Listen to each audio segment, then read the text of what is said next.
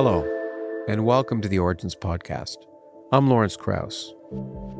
I want to be straight up and say that Elizabeth Loftus is a hero of mine. First, she's a distinguished cognitive psychologist, a member of the National Academy and the American Philosophical Society, and she's been president of the American Psychological Society as well. She serves as a distinguished professor of psychology, law, cognitive science, criminology, and law and society at UC Irvine. She holds these distinctions because of her groundbreaking work on false memories, implanted memories, and on eyewitness testimony and the misinformation involved, the so called Loftus effect. She's a hero of mine not just because she's discovered all of this, but because she's applied it and has devoted much of her life, often at great risk to her own well being, subjecting herself to personal and professional attacks, by interfacing with the court system, advising judges and juries, and serving as an expert witness, saving people's lives who've been falsely accused. She's been involved in many high profile cases from the McMartin preschool to O.J. Simpson, Ted Bundy, and the Duke versus lacrosse team. I wanted to talk to her personally about what got her interested in psychology and what caused her to reach beyond academia. Also, about what we know about memory today and what we've learned about eyewitness testimony, reflecting on the recent events, for example, in the Supreme Court and elsewhere. Our discussion was interesting and highly relevant to what's going on today. As always, Patreon subscribers can find the full video of this program immediately at patreon.com slash origins podcast. I hope you enjoy the show.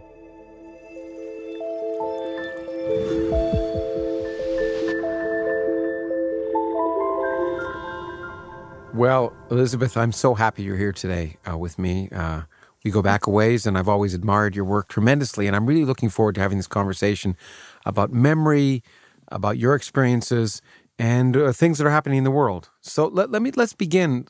I, I never asked you this question, but why psychology? Why did you get involved in psychology? What interested you in it in the first place? Why did you choose that? Oh, psychology. Well, First of all, when I started college, I was a math major, and um, good choice. Well, I, I, I, was I loved algebra. I loved geometry. When I got to calculus, um, I didn't really love calculus too much. No, they... uh, but I was a math major, and I was going to stick to this because. I put so many years into it. But I, you have to take electives. Yeah. yeah. And I took introductory psychology from a professor at UCLA, Allen Parducci, and it was fabulous. So I was kind of hooked on psychology, took a bunch of other courses in psychology. And by the time I graduated, I had enough hmm. psychology to have a double major in math and psychology. In math and psychology. Huh. Now it's it's interesting that because usually those psychology courses at universities are immense. They're usually the kind of things I would think that would turn people off. Was it a huge class? Was it? Oh yeah. But it, but it's still, but it was good to have a good teacher. It makes a big difference. I guess. Fabulous, yes. And then, okay, so you had to double major, and then what? Well, then, um, for a while, I thought maybe I might become a teacher, uh, mm-hmm. like a high school teacher, yeah. and teach mathematics. But uh, one of my professors said, you know, there's this program at Stanford, mathematical psychology. And I thought, well, how perfect. Uh, yeah. That's my math and my psych. I think I'll go do that. And I got into Stanford uh, to go to graduate mm. school in mathematical psychology. And I really didn't like it very much. I, I, I used to go to the Friday seminars mm-hmm. at Stanford, the mm-hmm. math psych seminars, yeah. where the faculty and grad students would present their yeah. latest model of behavior. And I would uh, write letters to my Uncle Joe I would hem my skirts because the skirt lengths were going up and down. And uh, even the other grad students took a poll, and I was voted uh, the least likely to succeed because I was so not into it. And uh, I mean, I did okay in the courses, yeah, and I passed the courses. But you weren't excited. But you did some research, right? You did, you were doing you were working actually on your, as I remember from reading some things you wrote, that you were actually working on a PhD project still in mathematical psychology, were you? Well, my my master's thesis advisor and PhD advisor, mm. they were mathematical mm-hmm. people, but yeah. they also were interested in computer assisted instruction. So I was working on their computer assisted instruction pro- projects. Yeah. Okay. And then I did a side project with one of my professors. He said, you know, you're you're interested in you're a cognitive person. Um, I'm doing these memory studies. Would you like to help me? When he's, how did he know you were a cognitive person? Uh, well, I think we didn't even call it learning. It was Yeah. called back then. and But so you, you were interested in learning yeah, learning. because you thought of being a teacher. Was there any relation? Was that why you were interested in learning, or no? no, th- that was the subfield of Okay. psychology, as it was called then, and it became cognitive psychology about the time I was Mhm. uh, graduating. And- so I started doing some memory studies, but very different studies than the ones I would do after I got my PhD and and continue on with. Let me, as an aside, let me ask that question because people often ask me this. I, I, I, as a physicist, I think I learned more about physics after I got my PhD than before. I'm just wondering, in your case, whether it was similar that you found that you discovered, or you did you f- get most of the basics, and then it was just applying them. No, I I mean the basics I got were how to how to be an experimental psychologist, how to how to design a study, how to run the subjects, how to do the statistical analyses, how to write up a ma- manuscript. I learned how to do that in grad school. Did they have human? Did they have those human subject things back then too, where that was a big? Uh, they they I think they came later. They, where you have Yeah. to go through human subjects committees, get Yeah. approvals. Mhm. Yeah, they they really came later. And so, okay, so you, so this, so this fellow asked you if you wanted to work on a memory on this project on memory, right? And Yeah. that, did you have a, did you have an interest in memory before that, or or was it just then that you began I to think about it? I think it was really then, Uh, but this was what's called semantic memory. it? Okay. our memory for words and concepts and the knowledge we have about about the world rather than our personal experiences. okay. So I I did studies of semantic memory and uh, uh, like give me the name of an animal that starts with the letter Z. Go okay, for it. I'll just say zebra Well, just for fun. I bet everyone says Uh, that. uh, yeah, yeah, that's a common one. Is there And- another animal that starts with Z? Well, but I, uh, uh, you know, a bird that's yellow. okay. Um, and I think, even though I'm colorblind, I'd say a canary. Canaries are yellow, aren't they? Yeah, uh, uh, many. Okay. So that would work. And and so Oh, the one from Big from uh, Sesame Street. That, yeah. oh yeah, Big Bird. Okay. Okay. Anyway, sorry. Well, uh, so I, I measured reaction times and I Mm. drew inferences about the structure of, of that kind of knowledge in the human mind. That's what I did with Dr. Freedman. And then, and that's what you eventually got your PhD on. Uh, no, I, I did st- on the computer assisted oh, instruction. this was a side project. I so see. I was publishing articles with him at the same time as I was publishing with my main advisors. But that was where your passion was. Uh, well, I got more excited about it because I was in control. You know, working on these computer assisted instruction projects, I felt like I was a little, you know, in an assembly line. I was chopping the carrots and somebody else the peas, and Uh-huh. Yeah. somebody else was going to throw it together. The whole picture wasn't there. It- it- no, but but through the the memory studies, I realized I I could be an experimental psychologist. You could control it. It's funny. Again, I'm just trying as a as a non. By the way, I I I was a subscriber from the time I was 12 to Psychology Today. I, I thought because I mm-hmm. wanted to do that when I was younger. So now, you know, I became a physicist, and and it's interesting to see the differences. And there's sort of similar things like that in physics, and where you be part of a big experiment, big experimental collaboration, a particle physics experiment, where you're doing this little cog here, and the, and 10,000 people are doing other other things. And then there are physicists who want to be doing tabletop experiments where they can sort of control the whole thing. And I guess that there's a sort of similar difference for, and that's what excited you to be, to sort of start to finish to be involved in the project. Exactly.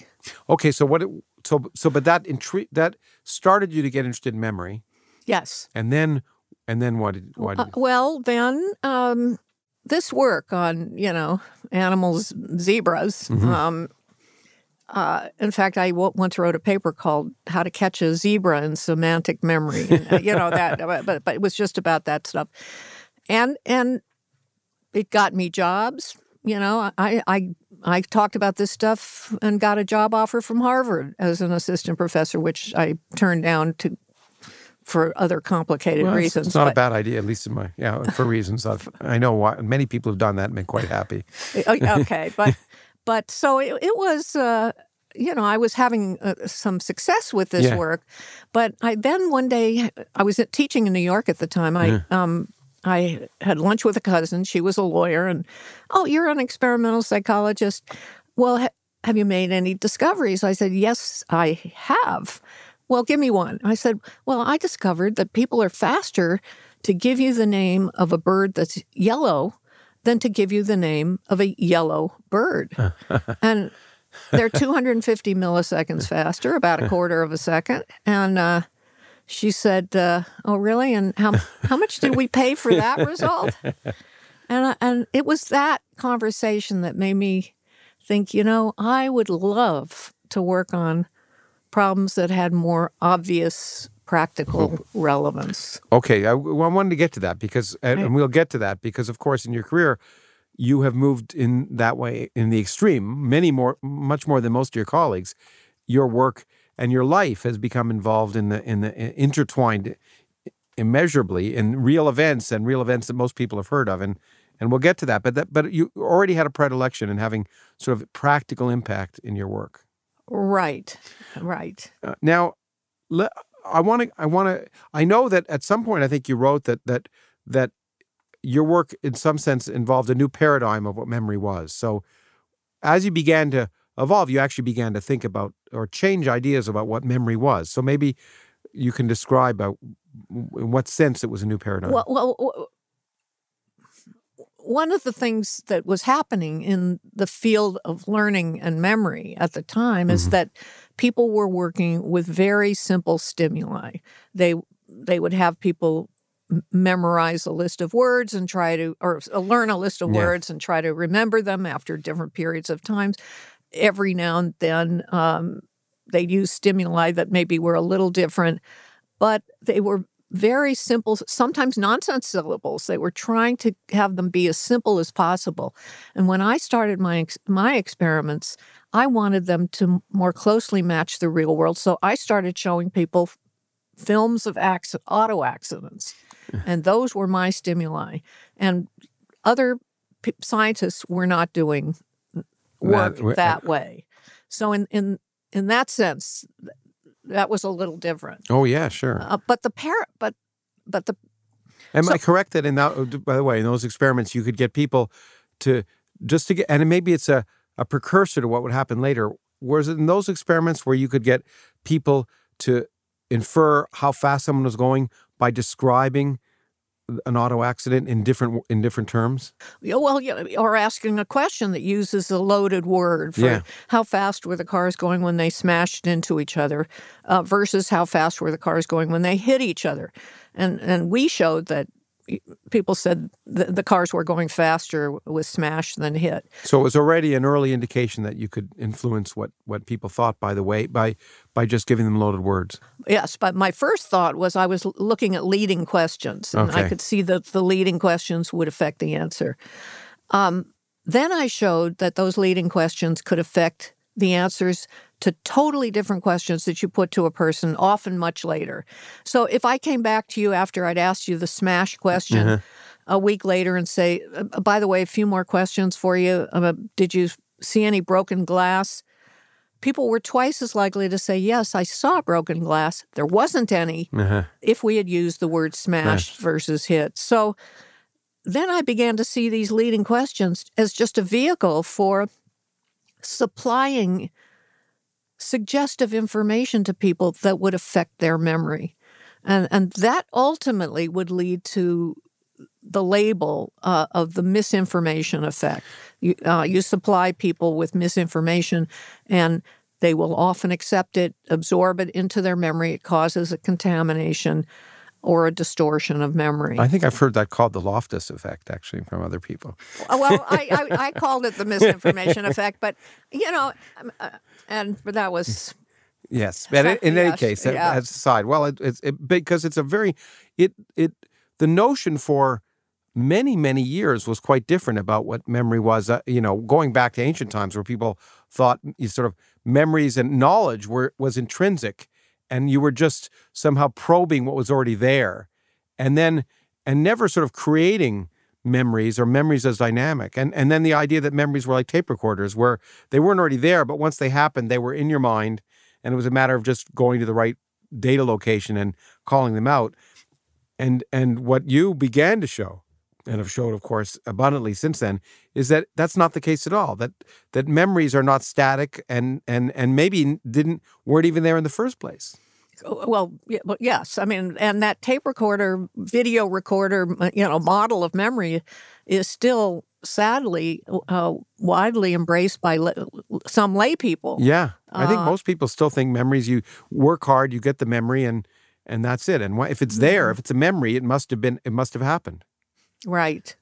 Memory studies, as you said, had been sort of uh, trying to remember the name of a of an animal named Z, with the letter Z, or or a series of numbers, or facts, and and you you began to your research has involved more stories.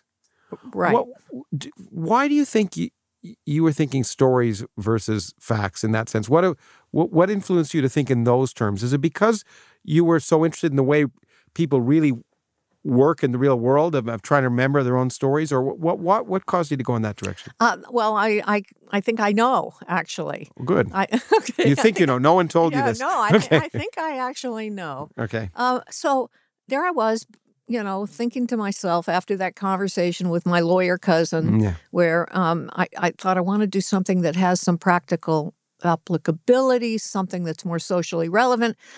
Um, and for briefly, at, around that time, my father had uh, was dying of cancer, oh, and I wished I could work on cancer, but mm-hmm. I couldn't work on cancer because I don't know anything about it. I wasn't. I had no mm-hmm. skills. Uh-huh. Um, so, but what could I work on that I could be excited about? Well, and then to find out what what excited me, I asked myself, well, what is it you like to talk about? When you're, let's say, at a party, a dinner party or something, and you can talk about whatever you want, um, what do you talk about? And I found myself often talking about legal situations, legal cases. So this made me think, ah. okay, I want to like maybe combine memory with with legal cases. Well, how about eyewitness memory, accidents, crimes, things like that? That's how I got there. So uh, uh, interesting. And do you think it was because of your lawyer cousin, or what? What caused you to be interested? No, in I just, I just Perry Mason or something. Uh, it? No, it's not. Um, so I remember, you know, one dinner party. Okay, here's something that happened in New York. Somebody goes out to his car, and a kind of a hoodlum is mm-hmm. resting on the car, and mm-hmm. owner says, "You know, do you think I could get into my car?" And the hoodlum starts to annoy him, and there ends up being a tussle, and the hoodlum dies, and mm. and the owner ends up getting prosecuted. And mm. I and I thought to myself, well, what what's somebody supposed to do if they're getting yeah. hassled like that? Uh, what was what was the fair thing to happen? Yeah. Why is he being prosecuted when he was just defending himself? And so that's that, what I was talking about. You had a personal event in your life very young where that happened. You did did that impact? I don't know if you want to talk about it. You don't have to if you don't want to. No, I I know what you're referring to because um, I was t- being interviewed by a reporter, and this experience had just happened to me. And I told this reporter about the experience because it was so amazing to me. Um, that would have been in the 90s. So mm-hmm. that would have been, you know, decades, you know, mm-hmm. almost a couple of decades after. after I started this work. So what happened to me that that was so amazing that I told this journalist it was a chronicle of higher education okay. uh, writer, as oh, a matter of fact. Okay. Um, my mother did drown when I was 14, and now jump ahead. I'm an adult. I've been working on memory for mm. 15 years or more. Uh, when I went to a 90th birthday party for an for an uncle of mine, Uncle Joe, uh, and at this birthday party, a relative made reference to my mother's death from decades and mm-hmm. decades before and said, You know, you were the one who found the body. I said, No, I, in, in lying in the swimming pool. Yeah. And I said, no, I didn't. Her sister did, my aunt. And, uh-huh. Oh, no, you're the one who found it. And this relative was so positive, older relative. Mm-hmm. And it had been so long. I started thinking, wow, maybe I did. And then I started picturing her in the swimming pool face down. Mm-hmm. And and I started to believe and remember this, and I started to draw inferences that were consistent with my having found it. Mm-hmm. Uh, I remembered that when the firemen came to the place that they gave me oxygen. Well, maybe they gave me oxygen because I was so upset because yeah. I'm the one who found the body and and so now I had this memory. A week later, the relative called and said, "I'm so sorry, I made a mistake. It wasn't you. it was wow. it was your aunt who found wow. the body." And I thought, boy, that's what it feels like. That that's it's really what, interesting when when you have that personal experience of exactly what you're oh, working on. Oh, oh yeah, it was so incredible. It was eerie. Um, by the way, I I once finally had the experience of sleep paralysis, oh. uh, which was amazing. So now I could understand these people with these alien abduction yeah, memories, we'll to, how they yeah. get started. But anyhow, yeah, we'll get to alien abductions because yeah. I wanted to ask about. it. I didn't read it, but I've I've spent a lot of time over undue time over the years, sort of in the early days, debating alien abduction people, and and uh, and we'll get to that. Okay, so, so we, hold that we're thought. talk about John Mack and, yeah, and yeah, those guys. Yeah, yeah. okay, and, and, that whole issue, which yeah. we, which I hadn't seen you talk about, but it certainly seemed relevant to to. to but but let's actually okay. step back for okay. those who who who who aren't as familiar with the amazing impact and career and real world application of of your work, which you're in at least in my circles famous for, certainly, and and uh, and rightly so and that's the the work you've done on on recognizing that memories can be implanted that eyewitness testimony may not be or often isn't accurate and is influenced by the way in which it's presented. Did you seek out lawyers to help them or did they seek you out? How when did it happen? And uh, well a very clear path. Mm-hmm. um, so I'd been doing this experimental work, showing people these simulated uh, accidents and sometime later mm. uh, crime simulations. I was studying laboratory witnesses, and I thought to myself, you know, I would like to see some real witnesses in in real cases out there in the real world. Mm-hmm. Uh, and at this time, I had moved to the University of Washington, where I knew one of the chief uh, attorneys in the public defender's office, uh. Phil Ginsburg. So I, I said, Phil, how about I study eyewitness memory? How about if I consult on a case with you for free? If you let me just hang out and watch the progression oh. of a witness uh, through a case and so on. So he was working on a case. A woman was accused of um, uh, murdering her her boyfriend, and the whole issue was it self defense or was it murder? Uh, and I uh, hung out with him during this case, giving my little input, absorbing the experience for, yeah. for my own benefit as well. And when the woman, she was acquitted, uh, so it was found to be self defense. There were memory issues, which I explained to the attorney. And so maybe I played a tiny role in mm-hmm. this case. When I was done, with that experience, I decided to write an article for Psychology Today magazine. Mm. And I wrote about some of the early studies. I wrote about the experience with that case, that woman, her acquittal, and how psychological memory science could intersect with the legal field and maybe make a difference. And that's when the phone started ring. ringing. So a lawyer said, Would you help me with my case? Would you lecture about this to my group? Uh, and I started doing lectures to groups mm-hmm. of attorneys. I started being asked to consult on court cases. And that's how it started. Then that's your life changed that way. Like, uh, completely. Of course, people ask me about this because you know I've had a variety of trajectories and tried to juggle them in my life with my research and writing and and and, and communicating. And they ask, you know, is it, is it taken away? Is one taken away from the other? And, you know, are you happy you've done this? And of course, it's hard to know about trajectories that were never taken. Um, right. Um, in the future, much less the past. Having said that, that did change your life. I assume it changed your life in a way that eh, ultimately you were happy with.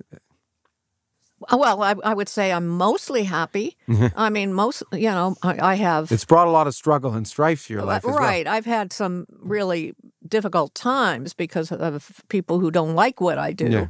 But the benefits are I, you know, I get to see these real world cases. I get to live these stories. You, you know, it's true crime up close and personal.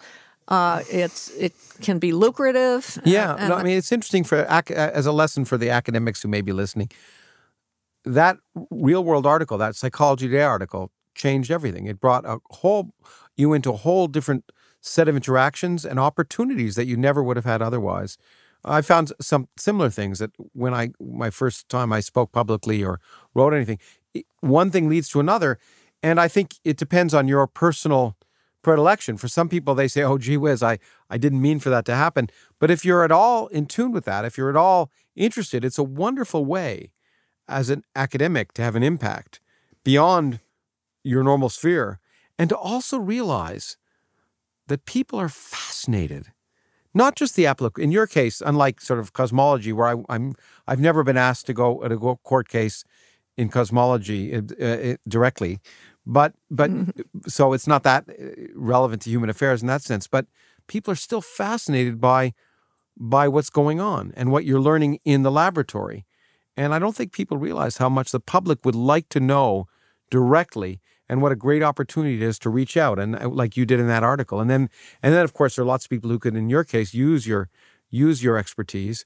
and that launched you into a as you say it changed your life it, it did and the magazine back then was exceedingly popular, and yeah. it was read not just by psychology people, but um, I told know, you it was the, the first the Scientific American kind of crowd, and magazine. lawyers. Yeah, uh, well, and even lawyers read it. That's yes. then. Well, if you reach the lawyers, you reach everyone. But I, it was the first magazine I ever subscribed to at age thirteen. I had, I still, I was just looking when I was moving uh, recently, and I found the first three issues of Psychology Today that I still have which are pro- maybe worth something. But okay. but I, I, I was it was fascinating. They had little experiments in them. Little they were wonderful. They had little viewers, and it was three dimensional viewing and all sorts of neat stuff. So that had that reached people, and that made an impact. Um, there was this period which for young people they may not remember, but if you're old enough, where where children were accusing their parents of crime, satanic rituals that had happened 30 years earlier, and it seemed to be happening all the time. And and I, you played an essential role in, in, to my recollection, in in helping save many people's lives as a result. Do you want to talk about that at all? Because I think it's profoundly important. Okay, well, so there's a you, you took a leap a, yeah, ahead of uh, a few years. yeah. So so we'll go back. Uh, okay. Well, there I was. Uh, I was now I was studying what happens when you expose people to leading questions and other forms of misinformation. How does that get incorporated into a person's memory and change their memory for the details of an event that actually mm, did happen. Yeah, yeah. They did see a, a, a crime scene, they did see an accident. And now we've made them believe that the car went through a yield sign yeah. instead of a stop sign, or that the, the bad guy had curly hair instead of straight mm-hmm. hair, changing a detail. Uh, lo- lots of court cases where eyewitness memory was disputed and an issue um, many cases where the wrong person was identified as being the perpetrator when uh, when he really wasn't. And along came this really, really strange case. It was around 1990, where, uh, in fact, I remember getting the call from the defense attorney. He said, "Yeah, I'm I'm I'm representing a guy accused of murder, and the only evidence against him is the claim of his daughter, Eileen." Defendant's name mm. was George Franklin. So Eileen was accusing her father, saying that she was like in her late 20s, that 20 years mm. earlier she'd seen her father kill her little eight year old best friend. Uh, and she repressed her memory into the unconscious, and now through some process, the memory was back. She said she repressed her memory of, you know, even other murders. She repressed her memory of continual rapes by the father and sexual assaults by other people. So uh, the attorney who said, who who was a very experienced San Francisco attorney, said, "What do you know about this idea of repression?" I said, "Well, you know, it's kind of this hand-me-down Freudian idea that we." banish all mm. this excessive trauma into the unconscious. It's walled mm, off. Mm. We have no access to it. Um, but then we can go into therapy or something and become aware of it and reliably recover it all. But when I started to look for the evidence, it was amazing. There was no credible scientific support for this idea. And, and I explained that to this attorney, but uh, this daughter was so convincing, mm-hmm. and she had the support of a psychiatrist who basically blessed her memory and said that's how it works and this mm-hmm. is you can count on it in so many words and George Franklin was convicted. So wow. here you have the first American citizen virtually convicted based on a claim of repressed and recovered memory. But what would be happening here if this memory weren't real? And I certainly suspected that it wasn't, and that her memory had all these details could be found in the mm. public domain from this high, mm. high publicity case. Where could that come from? How could such a, a rich, deep, complete thing be created in her mind, assuming she wasn't deliberately lying, mm-hmm. if it didn't happen? Mm-hmm. I wanted to study that.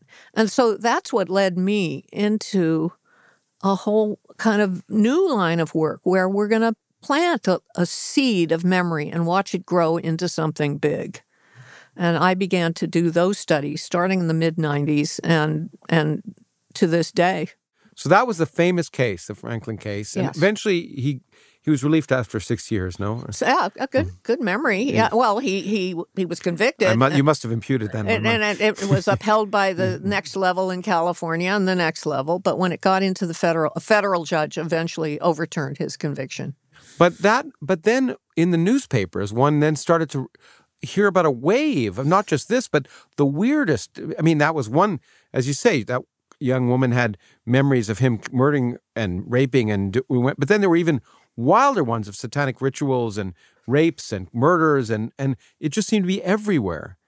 Do you want to comment? I mean, that thing doesn't happen accidentally. It seems to me, and I, and I'm wondering the social context of of globally if people read about that, whether you think it maybe affects them you know one person feeds off another and it becomes like a chain reaction or why what happened yeah, yeah. well I, it's a good question for a sociologist but yeah. i'll give you my my okay. my non so my lay uh, thoughts yeah okay um Yes, after the Franklin case, uh, then we saw uh, following years celebrities came forward to say I repressed my memory of horrific sexual abuse. Mm-hmm. The actress Roseanne said that mm-hmm. she repressed her memory of her mother molesting her when she was 6 mm-hmm. months old. Yeah. I mean that was jarring to me because yeah. I know about childhood amnesia. Yeah. We don't have concrete reliable memories for things that happen in the first couple of years of, of sure. life.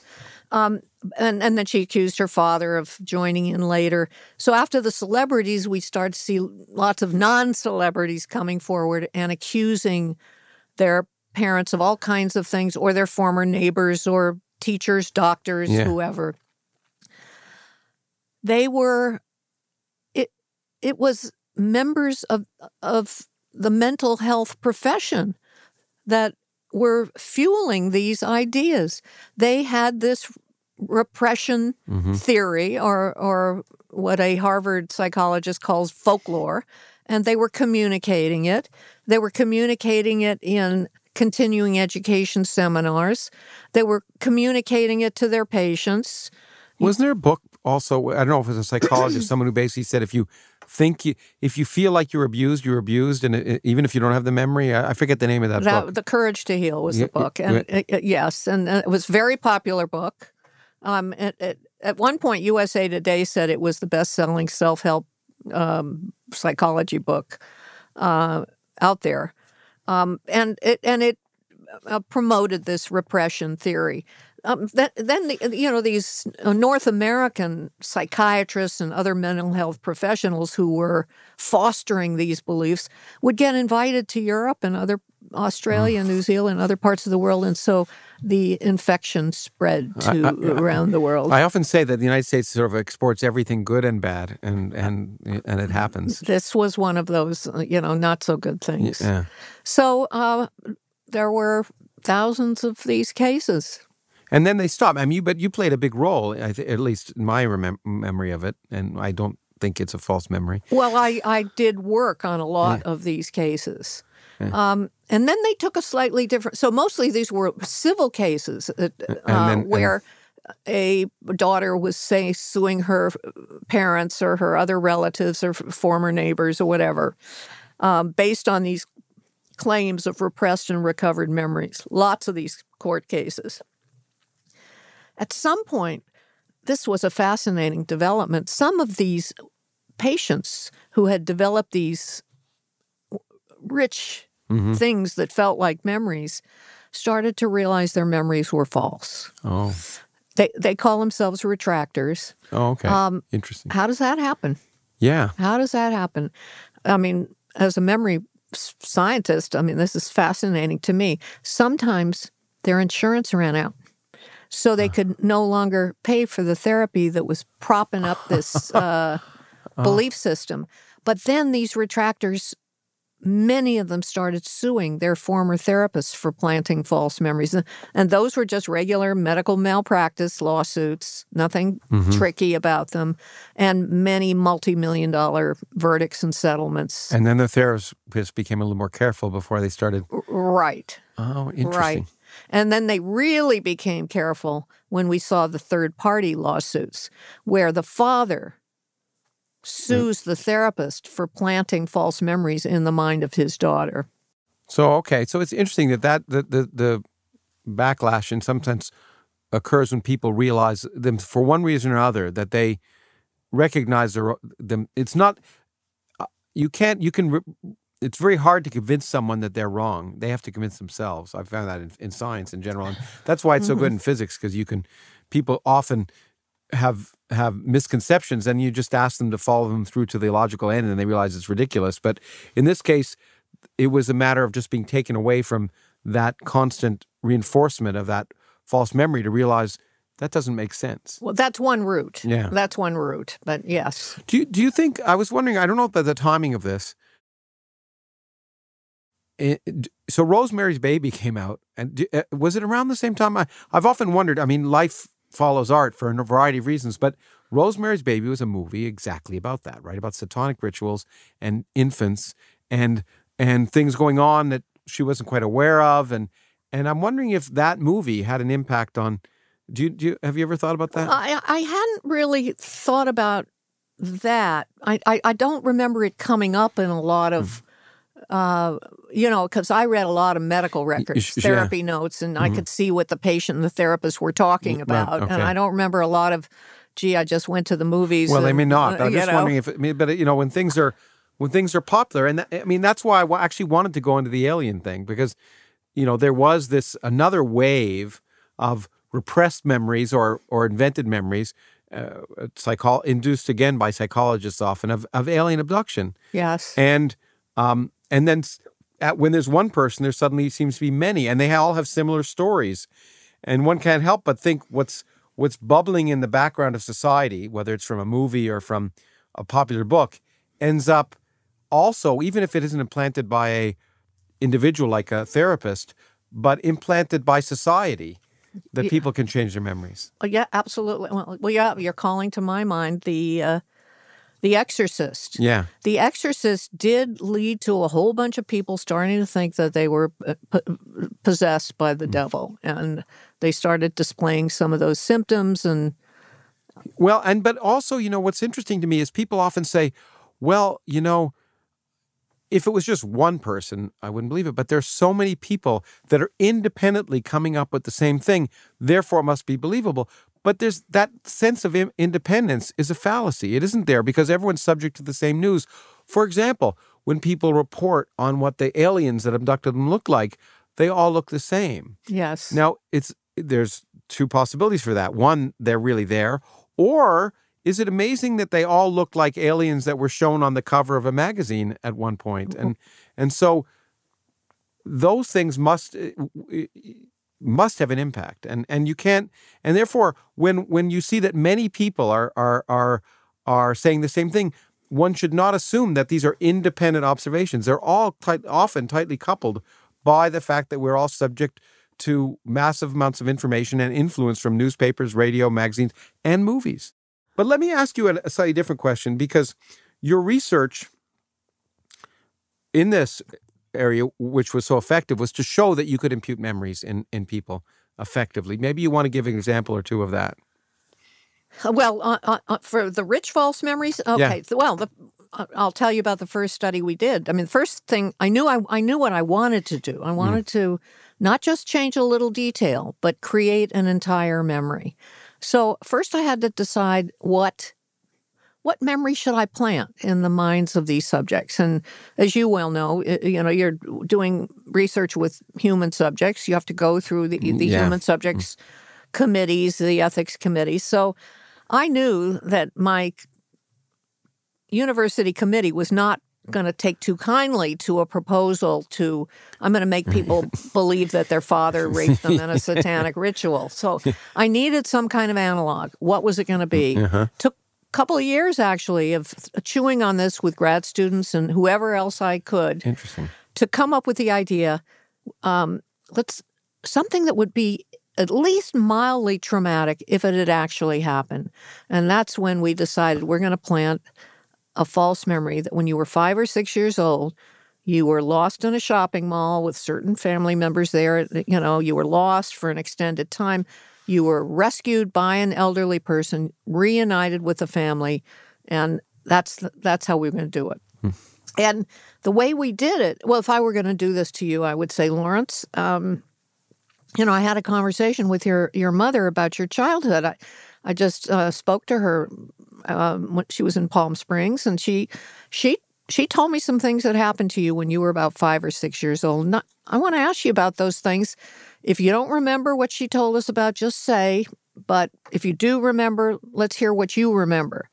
Then I'd present you with three true memories, mm-hmm. things that your mother really ah. told me did happen to you, and then a completely made up experience about how you were lost in a mall, or if you grew up where there were no malls, then you were lost in a Sears department store or J.C. Penney's or wherever, some big yeah. public place. Um, by the time we were done with three suggestive interviews, we, we had a quarter of these ordinary adults fall sway to the suggestion and remember all or part of this made up experience. So wow. that was my first clue that you could get people to develop these very, what we now call rich false memories. It, the study got criticized even before, oh my God, even before uh, we published it. I presented it at a professional meeting. It got a little publicity. Uh-huh, yeah. And the um, the, the, the critic, the, the, therapist could see where we were going with this, and they started to attack it. They they said, "Wait a minute, getting lost is so common. Uh-huh. At least show us you can plan a false memory for something that would be more unusual, uh-huh. more upsetting, more bizarre if it had happened." So other scientists came along, and we too contributed to this growing literature, planting a false memory that uh, when you were a kid, you nearly drowned and had to be rescued by a lifeguard. When you were a kid, you were attacked by a vicious animal. When you were a kid, you witnessed somebody being demonically possessed. Oh. Um, that's when I looked into The Exorcist oh, and the impact it had. Uh, when you were an, a, a, Canadian study, when you were um, a teenager, you committed a crime and it was serious enough the police actually came to investigate. All of these have been done now and published in top peer reviewed journals and uh, show that it is possible to take ordinary people and infect them with the seed and out of this how susceptible we really are to, to not just peer pressure to, but to, to to to suggestion. Right. Now the attacks originally were the therapists were attacking you because they didn't they were worried that their own imposition of false memories was now going to be uh, subject to uh, uh, skepticism at the very least.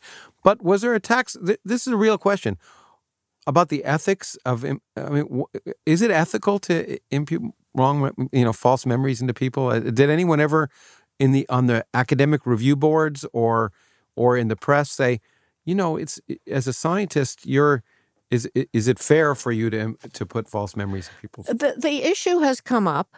Um, uh, other investigators, and occasionally mm-hmm. I've joined them in this effort to do something similar with children, with young children. Mm-hmm. You got your hand caught in a mouse trap. Yeah. You had to go to the hospital to get yeah. it removed.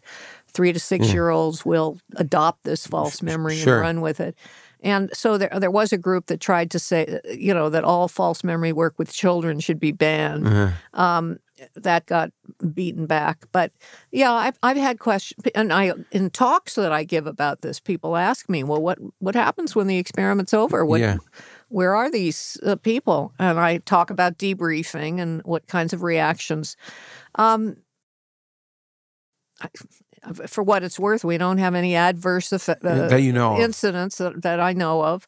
We don't um, see our subjects again. Like okay. you might wonder a month later, mm. do they still maybe mm. think they were lost? Uh, we don't see them, and we're not allowed to see them. Oh, you oh, you're not allowed. You can't follow up. Well, now we have a proposal mm-hmm. right now. Um, one of my former grad students is the mm. the lead uh, mm. investigator in, in this joint mm-hmm. project to build into the protocol a, a, a follow up to find out, you know, yeah, what's left, what, what's left. Has it ever? I mean, did it ever personally worry you about um, that you that you could do this or that you were doing it? I'm just wondering. I mean, um, well, there are a few times in my life when I've been personally worried. I mean, we can, we'll get to some of those because I'm, no, I'm not those. A, no, okay. about the science. Oh, okay. About, um, so um, uh, when, for example, in, in the misinformation days, when I could distort people's yeah. memories for the, and I would get reprint requests from Russia. Oh, you know, during the Cold War, I'm, I'm, thinking, do I want to do I want to teach them how to how to do this? And but I would fulfill the reprint requests, of course, with the idea that knowledge is knowledge. No, exactly, yeah. exactly. We can't we can't censor it. I would feel terrible if um, somehow I played some significant role in getting a guilty person an acquittal mm-hmm. and that guilty person goes out and commits some horrendous yeah. crime mm-hmm. on somebody else. Uh, mm. So far, yeah. that hasn't mm-hmm. happened. Yeah. Even in, in, in, in Ted Bundy, it could have happened, except for the fact that when I was involved in the very first Bundy trial, 1976, I think it was, he was accused of aggravated kidnapping in, in Utah. He was mm. a first year law student. We didn't know he was the Ted Bundy. Yeah, sure. Yeah, we didn't know. Yeah, he was just a person who could have been innocent. Uh, well, the Ted Bundy, uh, uh, uh, we would learn later yeah. who he was, but he was just Ted, a first year law student. Mm who drove a Volkswagen and was uh, accused mm. of. And there were some questions about the identification. Yeah, yeah, there were real questions. I did testify in that trial. It was a, a bench trial, so the judge made the decision to convict Bundy anyhow. So Bundy is then shipped off to Colorado to stand trial for a a suspected murder, mm-hmm. you know, that he su- su- possibly committed in Colorado. Uh, but I didn't have to worry, at that, least in that case, case, because he'd been convicted. Because he'd been convicted. Yeah, but but uh, again, for people who aren't as familiar, the point is that that um, eyewit. Well, why don't you talk about eyewitness testimony and how it's abu- uh, sometimes abused by this system and how at other times it's also fallible? I think it's really important for people to realize because most people, I think many people still today think that when if you are in a court case and someone says I saw that that that, that that's unimpeachable.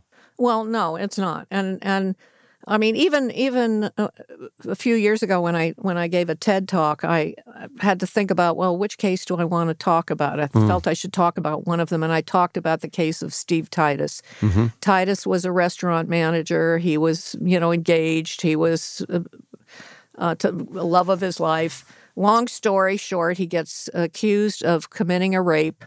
Um, he he can't believe this is happening, and he ends up getting convicted. Yeah, he, he ends up, and his life is destroyed. Uh, it was only because of a Seattle Times journalist who investigated that and found the real rapist. That's why we need double blind experiments in science because it's really easy to misinterpret the results of an experiment in a in a drug study, in all sorts of studies, and in the real world if we don't follow those procedures, it's really easy to affect the results of an experiment just by how you perform it rather than what actually happened. And and when it comes to someone's life, we ha- we got to be pretty careful and I think it's so important to have learned what you those things through your work. So maybe just walk people through a little bit, maybe in that case or another case of how eyewitness testimony how the experiment can be done wrong. If it's a scientific experiment, how it's done wrong by the police or the court system in a few cases. Well, one, one, one thing that happened in the Bundy case is when, when the victim, and she really was a mm-hmm. rape victim, mm. when she I, first uh, attempts to identify, she she points to uh, to Titus and says, you know, this one's the closest. She's not very confident. Mm-mm. But by the time she gets to trial, absolutely sure that's him.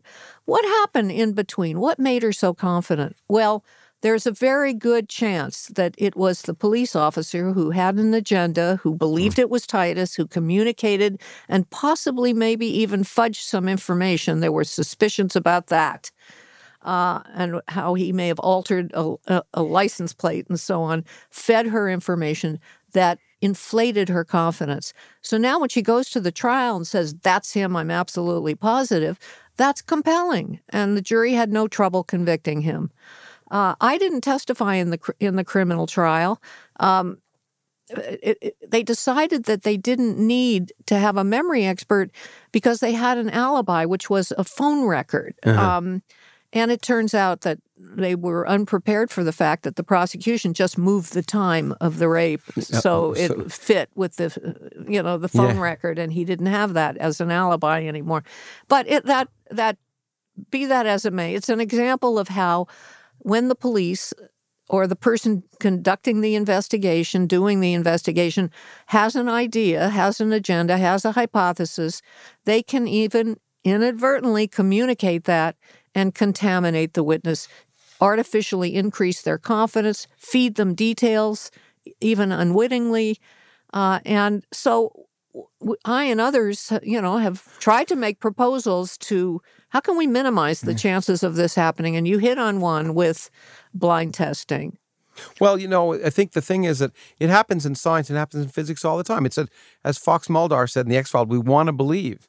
If you're a scientist and you have a mm-hmm. hypothesis, and you perform an experiment and it agrees with your hypothesis, it's very tempting to believe you're right. And it was Richard Feynman who, who said it most eloquently in science, we should try not just to prove ourselves right, we should mm. try equally hard to prove ourselves wrong.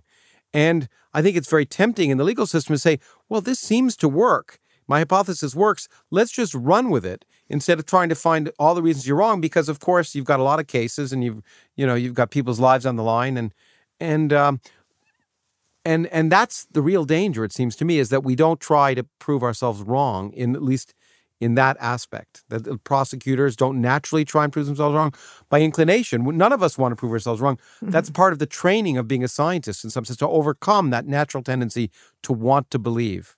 I don't think people realize sometimes, for example, in lineups, and I learned from from reading some of your stuff of the remarkable things that are done in lineups in order to to to get someone to point to the person that the police want to be the suspect.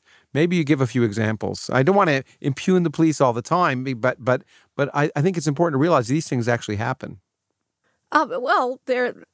I mean, they they can go from minor to. Uh, I, I worked on one case, for example, where a, a, a six pack, six mm. photographs is shown to an eyewitness. Mm. He says, "I really don't." Uh, identify the the perpetrator and the officer said i saw your eyes drifting down to number six. Take a look at number six. So they can do things well that happened yeah. in this actual case um, and they can do even really extreme things. I mean th- there was one case where the guy was robbed. You said the robber was black goes to a lineup. There's only one black and you know four or five whites in the lineup and you know, when the, the sheriff is asked, why'd you put together that particular lineup? He said, well, we have a small town here, very few blacks. He felt he should have a lineup that's representative of the town.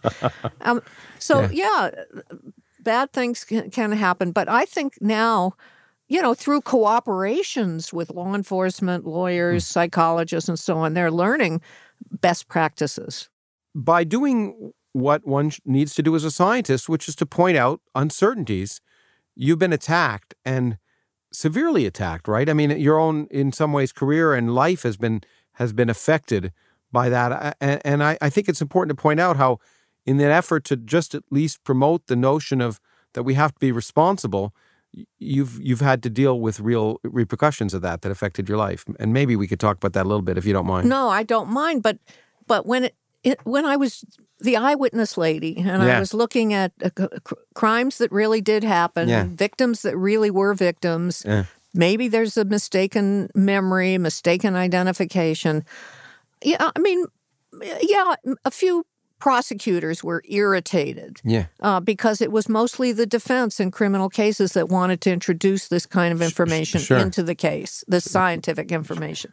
And every now and then a prosecutor might say something a little nasty. But for the most part, the intellectual uh, discussion amongst the professionals and the debates and so on were pretty healthy.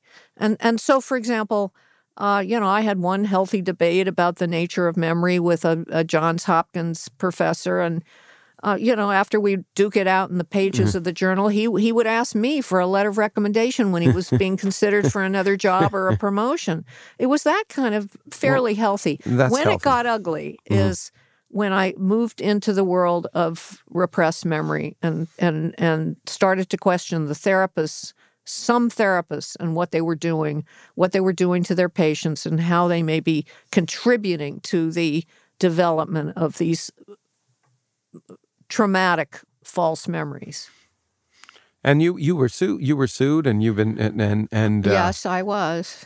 and and had to go through and and your university too, no? Or Well, what what happened? Uh, so I, I now I was involved in a lot of these repressed memory Sure. cases, and uh, a psychiatrist. Uh, I I'd heard this psychiatrist was, uh, you know, giving presentations about a case history of his, uh, a, a a woman who had recovered memories of her mother molesting her when she was five and six years old, and this psychiatrist had basically blessed the abuse story back then when the when the now woman was a child the mother lost custody and visitation of her little six-year-old daughter uh, daughter went to the biological father and stepmother uh, and now years later the psychiatrist is interviewing the now woman and right there on tape, she supposedly re- recovers her repressed memory of this abuse.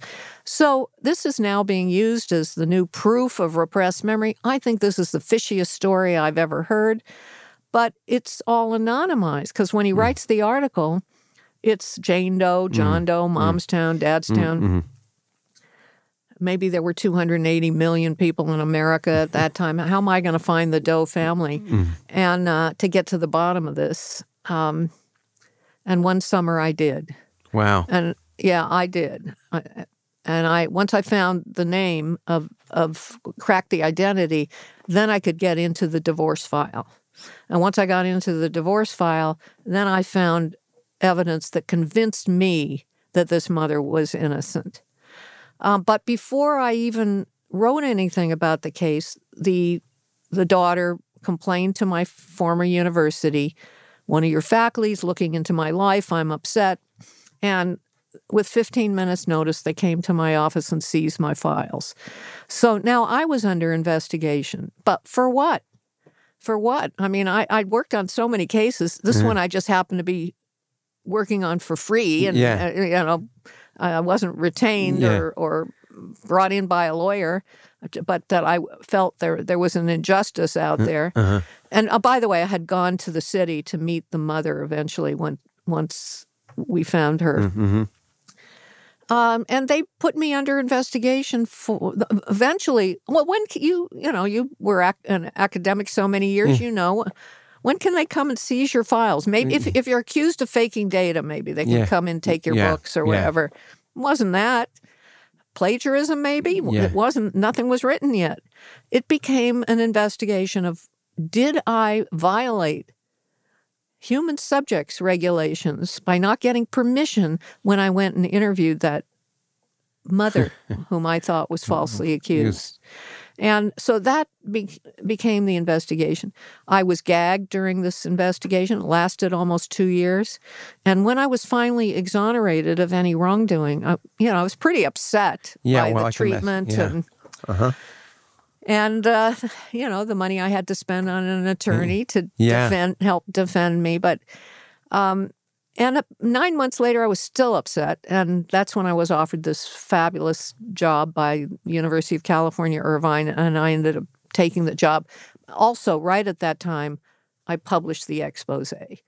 Oh, and okay. Uh-huh. I, she, uh, she was still Jane Doe, John Doe, Mom's Town, Yeah. Dad's Town. But it was then that she said, I know that was me.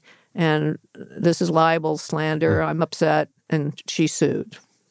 Well, but you know, but it turned well. I've often found that sometimes when you're forced to make a change by something that seems awful, in the end, it, it, it can be very beneficial. In your case, it was. I, you, you told me that the moving to California and uh, uh a, a, new position just changed a lot. For, for... Well, it did. I mean, I, I, you know, I, I moved in my late fifties. I, I didn't uh, really want to yeah. leave particularly. But once I got to this new university that you know embraced me and and uh, gave me a title of mm. distinguished professor and you know hundreds of thousands yeah. of dollars to set up my lab and and treated me uh, with the respect that I had been so longing for in the, the previous two years. Sure. That, and then wonderful colleagues. So it, has been a great move, yeah. and I'm glad. And it, even if it was born out of tragedy. How has your perception of yourself changed by your recognition of the, the fallible nature of memory? How has it changed the way you view yourself? Has it changed it at all? Has, have you personalized that? Once I realized that I could plant really rich, big false memories, uh, and it would affect people's behaviors. I could make people believe they got sick eating strawberry ice cream and they're not as interested in eating it anymore and they don't eat as much of it, for example. I could make them uh, have a warm, fuzzy memory about a healthy food like asparagus and they want to eat it more. I could make them have a false memory they got sick drinking a vodka drink as a teenager and they're not as interested in a vodka drink. So, so should we how should we use this yeah. mind technology that we're capable of? Should we use it to make people feel happier or, mm. or healthier? And I got criticized again. There she goes. You mm-hmm. know, actually, the criticism came when I said um, therapists maybe can't do that. They're not supposed to use deception, even mm. if they think mm, it's yeah. in your best interest. But nothing to stop a parent from doing this with their, you know, overweight teenager, or obese yeah. child, or whatever, plant a little false memory, make yes. them not eat so much pizza. Um, then the critics started saying, you know, she's advocating that that parents lie to yeah. their kids, wow. and and uh, my first reaction was, you know, hello Santa Claus, but yeah, uh, but, yeah, but or the but, whole I mean, that's what aver- modern advertising yeah. in, in, our society is is trying to get people to change the behavior for one reason or another using whatever techniques. But, but using and, deception makes people nervous. It doesn't make me so nervous. Interesting. And and and and and maybe it's because I know that we have all these bits of fiction in there already. What's a little more if you mm. can prevent someone from getting diabetes I, and I, a shortened lifespan and, and all the things that go along with obesity? I mean, what's a little bit of fiction well, our memory. lives are full of fiction. We create our own fictions in some sense. I guess. So I know that, and it doesn't bother me so. Well, much. I find it myself. I create fictions to in order to do things. I say, oh, you know, if I want to motivate myself to do something, I'll build it up in my mind so that, you know, if it's exercise or something else, and in order, to, we all, I think, as I don't know, Lewis Carroll said, believe six impossible things before breakfast mm-hmm. just to mm-hmm. get up in the morning and be motivated to go to work or do whatever we're going to do. And you, know, you just say, I heard a rumor that you like this. I just saw a movie about that. So it comes to my mind. Huh. But, uh, but with great, but on the other hand, with another movie thought, with great power comes great responsibility. Yeah. As we learn, I mean, this is an issue for the future because we are becoming presumably more, especially with the massive amount of information that's available now on the internet, at Google or, or anything else. We are learning what people want and how people change their behavior. And are you concerned that that that with that great power comes too much responsibility in the sense that we can effectively cause people to do whatever we want them to? Uh, well, maybe you can. Uh, uh, when I learned about deep fakes recently, yeah. I thought, whoa, yeah. this is going to be a problem. Yeah. Um, because I used to, you know, I used to say that the, the take home lesson from my work is just because somebody tells you that some, with something with a lot of confidence and detail and uh-huh. emotion uh-huh. doesn't mean it really happened. Go out and get independent corroboration. When people say, well, what would that be? Well, maybe photographs uh-huh. or maybe a video. Yeah. That could be independent corroboration. But now with the technology for photoshopping and the deep fakes, so you can create a a situation where it looks like anybody is saying or doing whatever it is you want them to say Yeah. or do that they didn't say or do, uh, where it, it's going to be tough. It is going to be tough, but I guess the point uh, is that fortune favors the prepared mind. If we don't realize how, ma- if we don't do those studies, if we don't know how malleable you are, then we are automatically more, more susceptible to to to intentional efforts to affect us in in in either vicious or malicious ways. So ultimately, I guess I kind of feel that, for better or worse, even if the knowledge is dangerous, refusing to explore the knowledge is, is more dangerous. At least that's my own view. I That's been my view too. See that, but on the other hand, that's why I always tell people I'm so happy I do cosmology because what I studying the future of the universe has no has no impact on everyone's everyday life. So Mm-hmm. I don't have to worry about those. Literally, I, I mean this in not a completely facetious way. I haven't had to worry about those deep ethical issues of how my research might have a direct Mm-hmm. effort. It, it of course affects the way we think about ourselves and our place in the universe, and I love that. But but but I'm I'm personally saved from those deep questions that that you've had to deal Mm-hmm. with. As do you have a good memory, by the way? Well, it's pretty good. But And- uh, and- but but I you know I I think I'm just as susceptible to these. What do, what do you remember your first memory? For a long time, I thought my first memory was um, a, a happy day when I went to see the greatest show on earth. Uh. I was uh, for years that was my earliest memory. And if you when we play this game Mm, in yeah. psychology, what is your earliest memory and how old were you? And I figured, you know, I figured maybe I was four or something like that. That's when some people have an earliest memory. Um, but one day I was in a bookshop, all grown up, studying memory, and, and there was a book on movies, the history of movies. And I thought, hmm, I think I'll look up the greatest show on earth, and found out that I was eight years old at the time that was released. So that wasn't my earliest memory. I don't know what is now because Yeah. that's the one I hung on to for all these years. Yeah, I've thought. I mean, I have a bunch of early memories, but I don't know. I I don't know why, but maybe because I'm naturally skeptical. I don't know.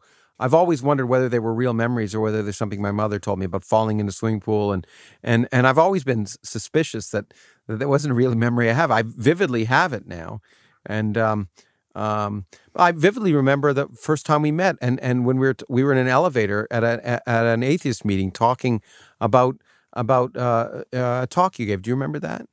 No, I remember the one where you were giving a talk at a skeptics meeting. I mean, Okay, no, I was trying. I, I was Oh. trying to impute a memory. in Oh, you. I really? wanted to see Oh, if I. okay.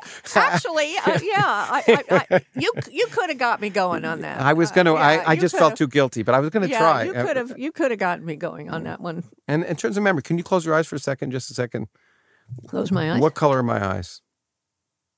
Uh, I mean, I don't know. I I guess brown, but okay, that's, that's, good. I wouldn't be able to answer that either. They're green, but it's okay. I wanted Oh. to see if, you- but yeah, I'm not good at observing. Oh, I'm colorblind, which which I suppose gives me a Oh, really? Re- what kind of colorblind? well, sort of a blue green and red red green. It's a Oh. mixture of those two, and I you know, Red, What happens at a stoplight? Uh, well, the one on the top, the one on the bottom. No, I can often, I can often tell the difference, but not always, surprisingly. Oh. And and uh, I think it's one of the reasons, by the way, why I also got in as a theoretical physicist rather than an observational physicist, and rather than a biologist. I mean, the, because you know, plants and trees, they were sort of being able to distinguish flora and fauna was became difficult for me, and I think um, that's one of the reasons why I perhaps moved towards the physical sciences rather than the biological sciences. My mother wanted me to be a doctor, but there were many reasons. Of actually. course. Of course, and she took a long time to not to get over that. By tell you can implant memory, you can implant testimony in people the same way you can implant memories. I, I assume. And so, do, does the work you've done have has anyone explored its impact on interrogations and as well as uh, as well, as just court cases? Well, the closest we've come is I, I, I have a collaborator who is uh, has a sleep lab Mm-hmm. at, at Michigan State University. We've published a few papers together with some of my um, graduate students on sleep deprivation. Mm. Keep people up all night, or you allow them to sleep, and then put them through some of these false memory tasks or false confession type situations. Mm-hmm. And and we find that there are conditions sleep d- deprivations can under certain conditions make you more susceptible and more likely many more times more likely to confess to a wrongdoing that you didn't do since those interrogation te- the, the so-called torture techniques often involve this Mm-hmm. So- massive yeah. sleep deprivation it doesn't seem like it's a very good idea Has that? But uh, absolutely. But has that scientific work at all flowed into the popular consciousness or or uh, or into the uh, the, the the the debate nowadays about about the usefulness of those kind of what I would call torture? Well, there are people there are some people who say it works and say they have a study, and some people who say I, there is. Uh, oh, there are some people. Because I, I kind of thought there was convincing evidence that that that, that you don't get much, much more information, and that the information you get is is is uh, dubious when you when because people will conf- not only just to avoid the pain they'll confess anything, but under conditions as you say they can be convinced that they are that they did do something right well uh, yes um, and that's usually with some suggestion that they can be convinced. But yeah. no, the people who want who want to promote the the continued use of these aggressive methods w- claim they have some evidence. I, I haven't seen it. Yeah, I I don't know of any. Yeah, it's interesting. I didn't know if you knew of any evidence because I I've in my own lay person's looking at this, I've never seen any evidence. Quite the on the whole, I've seen the opposite, which makes me skeptical and dubious. So even if aside from the moral and ethical issues of whether you have a right to torture people, there's the question of the of the utility of it. And and if, so, even if you don't have a ethical, ethical and moral issue, you should have a question about whether it really works. Ultimately, that's what matters. Does it work? I mean, be, that's the, one of the things that matter. And then the uh, next question, the, yes. and then the question is, do you have a right to do it, and is and is ethical to do it? And, and we can have our uh, own views on that. Another aspect of the modern implication. What about modern technology like smartphones and the impact on memory? I know there's an impact on the way young people whether they can read long things. I mean, longer than a tweet now, uh, read chapters of books or books even. That's changed by the fact that most people read on their cell phone short, concise, either 200 you know uh, letter combinations or something more. What about the fact that we can we don't have to remember facts or details or even stories. We can access it. We all have in our pocket now a thing that allows us to access a world of information and misinformation, albeit.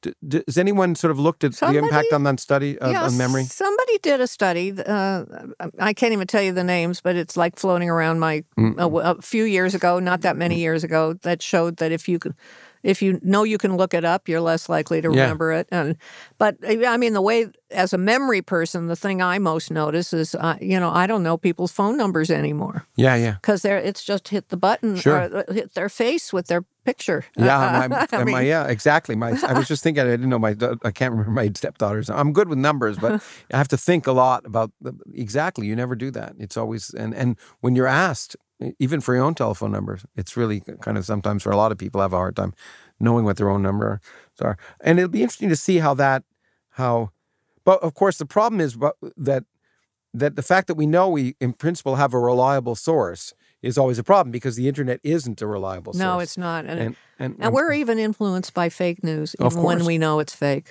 even when we know it's even fake. Even when we know it's fake. And yes. that, I think that's a real concern. That's one of the reasons, by the way, as a scientist, that's why I spend so much time trying to talk about skepticism and the technique, because the whole success of science, it seems to me, is built around trying to overcome our natural tendencies to recognize how susceptible we are to incorrect information.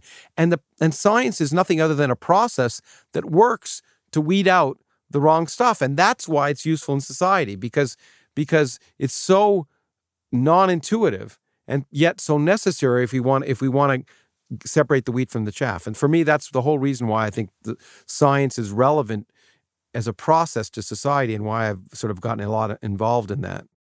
You've now had this great experience with the legal system. Eyewitness testimony is an, an issue.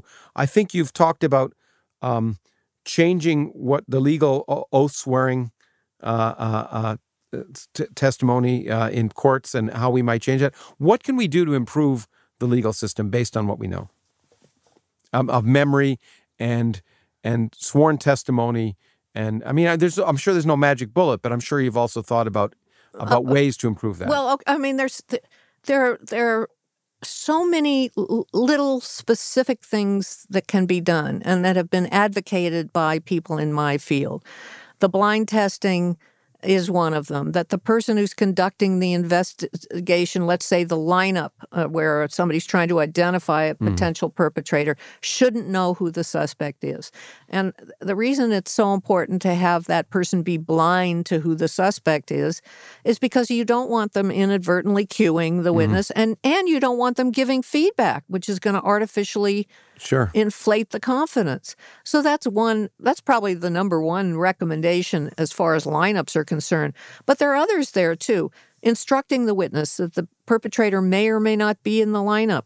It's just as important to exonerate the innocent as find mm. the guilty person. Mm. You want to take the pressure off of people to pick someone. Then there are uh, discussions of who should be in the lineup with the uh, with the suspect. Mm-hmm. What should the others look like? And you might think, well, they should look sort of similar, but it's not so simple. You have to take into account the description that the person gave. Yeah. So you don't just make sure that they're all white males with mm-hmm. dark hair and roughly yeah. the same height. But if the description said, um, you know, a mole on one cheek or something, or yeah. uh, a straggly beard or something yeah. like that, then you have to make sure that that is taken into account in putting together that test. Then, okay, at the time of the trial, you've got jurors out there who are coming in to participate, and they've got beliefs about memory that are wrong. Mm-hmm. They've got beliefs that are either unsupported by science or even contradicted. So, how are we going to educate them? And uh, many people have suggested, most recently the National Academy of Sciences, that we need more education of these jurors, either through jury instructions that a judge can deliver or through expert testimony that an expert witness can deliver, so that these jurors get educated and they they are m- making their verdicts based mm-hmm. on accurate scientific information. Those are just a few of, of many things that. Sure. Well, they're all uh, they're all so important. What about not just educating jurors? How educated are the prosecutors, the lawyers, and the judges? Well, that's a, you know that's another thing. I mean, you know, lawyers and prosecutors and defense attorneys and and the who then go on to become judges. Some of whom, some of them. Um, you know, they've got a lot of things they got to learn. Yeah. And so they memory's just one of them. Yeah, exactly. And, and it uh, becomes much well, that's an interesting case. I've, I've, we've had some debates about ultimately whether AI would be a much better, uh, uh, and it'll happen, I'm sure, in the legal system where people will be replaced by AI because they have access to so much more information than mere humans do in terms of being able to, because the the the requirement, the knowledge, the uh, the technical issues that are being debated. There was an, an, article in the New York Times a while ago about how, in certain cases, the technical questions become so sophisticated. It's hard hard for the jury. It's hard for the lawyers. It's hard for the judges. And so, some as as society evolves, we're going to have to consider that in the legal system. I think.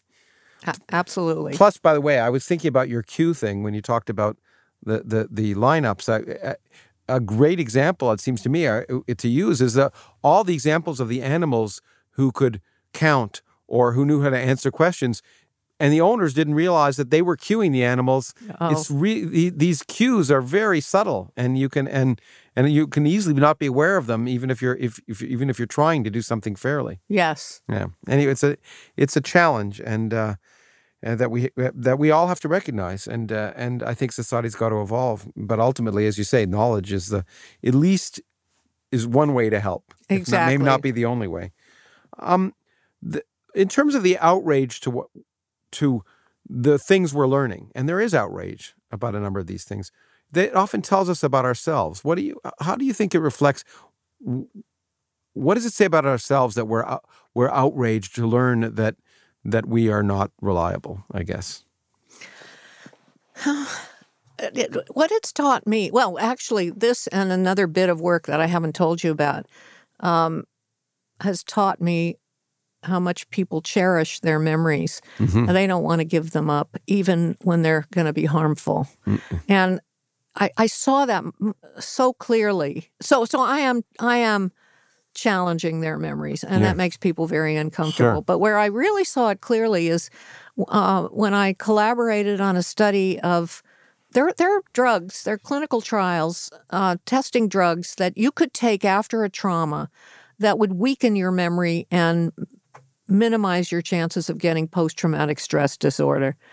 Um, now, we're not doing those clinical mm. trials. Other people who are in a position to do that kind of work are, are, doing that. But we enter this debate by just asking people. Let's say you were a victim of a horrible crime. Somebody bashed you in a park and robbed you. You know, mm-hmm. you go to the emergency room and the doctor says, We got this drug. It'll weaken your memory for this. It'll reduce your chances of getting post traumatic stress disorder. Do you want the drug? And to my shock, like 80% of people said, no, I don't want that drug. Um, you, you, we changed the scenario yeah. a little. They still don't want the drug. I mean, and and they they have different reasons. I, I, don't I don't know what the side effects will be. What other memories are going to go? Uh, I might want these memories. Yeah. Even when we tell them how bad PTSD is for people. They yeah. still don't want the drug. So why? And because they want, they're afraid of not. Of not, letting uh, go of those memories. Yeah, I, I, think we identify our memories, as I said, what, what, who we are, what we are. I mean, what are we in some sense, except the sum total of our memories for many people? Um, yeah, it's it must be terrifying. And it's, but uh, I, you know, I did my my one of my collaborators. She said I wouldn't take it. And I said I would, uh, you know, but yeah. I want to, you know, I want to die of an overdose of morphine. I, I just don't want to feel the pain. Yeah, but well, I, but, in, I, but I'm in the minority. Apparently, it's interesting. Uh, uh, that's that. I was surprised that people will be willing to avoid something really won't be willing to avoid something really bad by by doing by some minor intervention. That's, that's well, weakening their memory is some, not something that sounds appealing to people. Well, speaking of not appealing, the last thing I want to go to, and I think it would be we have to. It's the elephant in the room is how this relates to current things where there is a lot of emotion attached.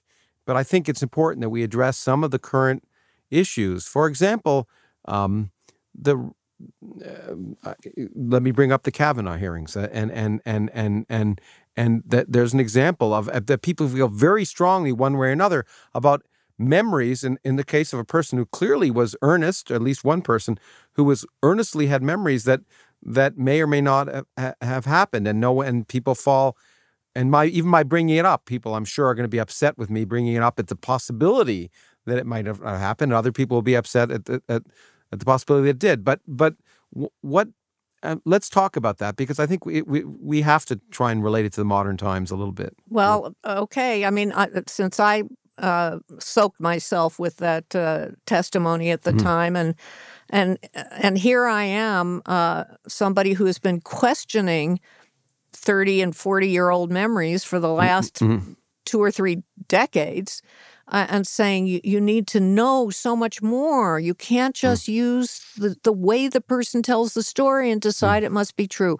That's what the rest of the world is doing. Yeah. And and and uh, and I had to you know, I felt like a you know sort of fish out of water uh, dealing with a, a, whole society that just wanted to uncritically accept the story because it because it's, she was so appealing yeah. and because she was confident and because she was detailed and because she was emotional and not ask, you know, how exactly did that memory come to be? But, and, uh, it's not, and it's not popular. And, and, you know, the Kavanaugh people tried to get more information about how the memory came to be, but mm-hmm. were, were thwarted. Uh, I mean, and, and, of course, when they want to see the rest of the therapy records and find yeah. out is that what yeah. did it, it's it it's done it in so many hundreds of other cases. Well, that for me, that was a signal that it, that it came out in therapy. I must have get because of probably reading so many things. I'm always suspicious when things come out after the fact, well after the fact in therapy. But maybe that's just a bias on my part. Well, but we, you know, we didn't we didn't learn all there was to mm. learn to to to make a more informed decision about uh, about well, what really happened. Let, us hit another hot button issue that's going to impact people because I think you wrote an op-ed you were just uh, years ago about it, but recently. Um, you know, Woody Allen has become a name who's be, who's again you mentioned the name. People fall on one side or another. Many years after the fact, which surprises me after this was adjudicated and and it's recently come up in a, in a context and it's all based on a childhood memory uh, I don't know what your op-ed was about it, so I'd like to hear what your context was in in in, in that case. Well, that that you know that was written some time ago Yeah. when when you know we, we, there, there's there's a seven year old Mm. uh, daughter Mm-hmm. who's in part of a ugly, messy separation, custody, whatever situation, who makes an accusation that's thoroughly investigated by I think the Yale investigators and and uh, no finding uh, of any any abuse. Uh, but what I, what I've noticed recently now is the the seven year old who's now grown up says, "Hey, people didn't believe me before. Will you believe me now?" And uh, she's she's come forward in the midst of the of Me Too, saying, "Won't you believe me now?" I, you know, I was reading the L.A. Times, my hometown newspaper, uh, just last year, and a therapist uh, wrote a letter um, to the paper saying, as a therapist, uh, I believe her memories are real because they have a ring of authenticity about them. And I'm thinking to myself, what is ringing for this mm, mm, mm, therapist who's never met uh, the the, the, the child or uh-huh. the adult uh-huh. uh, woman? Um, uh, sh- probably what's ringing is that she looks emotional and detailed when she tells the and, story. and it's coherent and cogent and well spoken. right, but but um, But again, I mean, you know, yeah, this is a well. Anyway, it's I, I, there's a lot of factors in that case that are, that are, but I'm I'm surprised how many people. Well, I guess I'm not surprised how many people make a judgment a- a priori because they feel, uh, always feel in some sense, why would someone say this if it wasn't right, if it wasn't true, Right. And and, and it's and yet there are many examples of people as you, uh, throughout your history of your research that show that exactly the opposite is the case. It's not malicious intent. It's just the way our mind works, and we have to be aware of that. I think as we think about who, especially in times of, of you know where people are easily easily accused on on uh, and and condemned on the internet or anywhere else, or in or in le- or in the legal profession, as you've uh, as you've worked out. Let me ask you one last question because recently I, I wonder about this.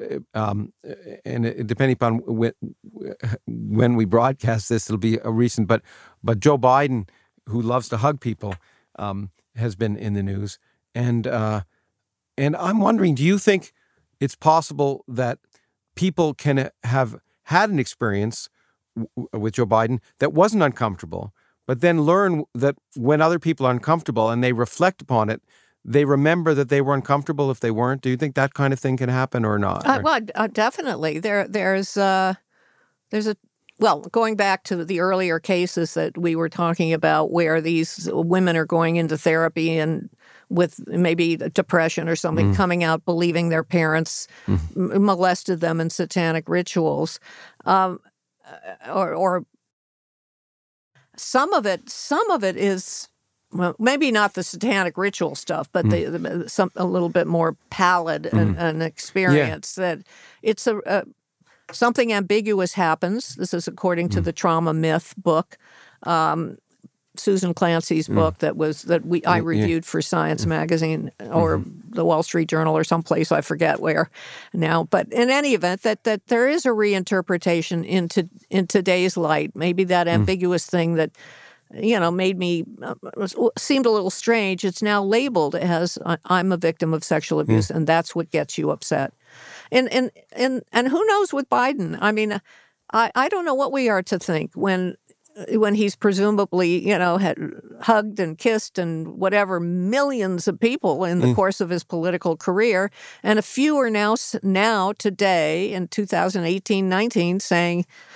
Uh, you know, uh, when he did it to me, I was uncomfortable. What are we supposed to do with, with that's that? a, uh, well, that's a, maybe a good question to almost leave this with. I think it's these are difficult questions, and and there's and and uh, but ultimately, I think for me, the moral of what of what uh, what I get out of our discussion and your work is that is that the only way to deal with these difficult questions is to is to be informed of of of of who we are and what we are as human beings and and and and that's why I I so applaud your life's work because th- that effort to inform us of what the real world is whether we like it or not. And that's the whole point I've always said as a scientist. The world is the way it is whether we like it or not.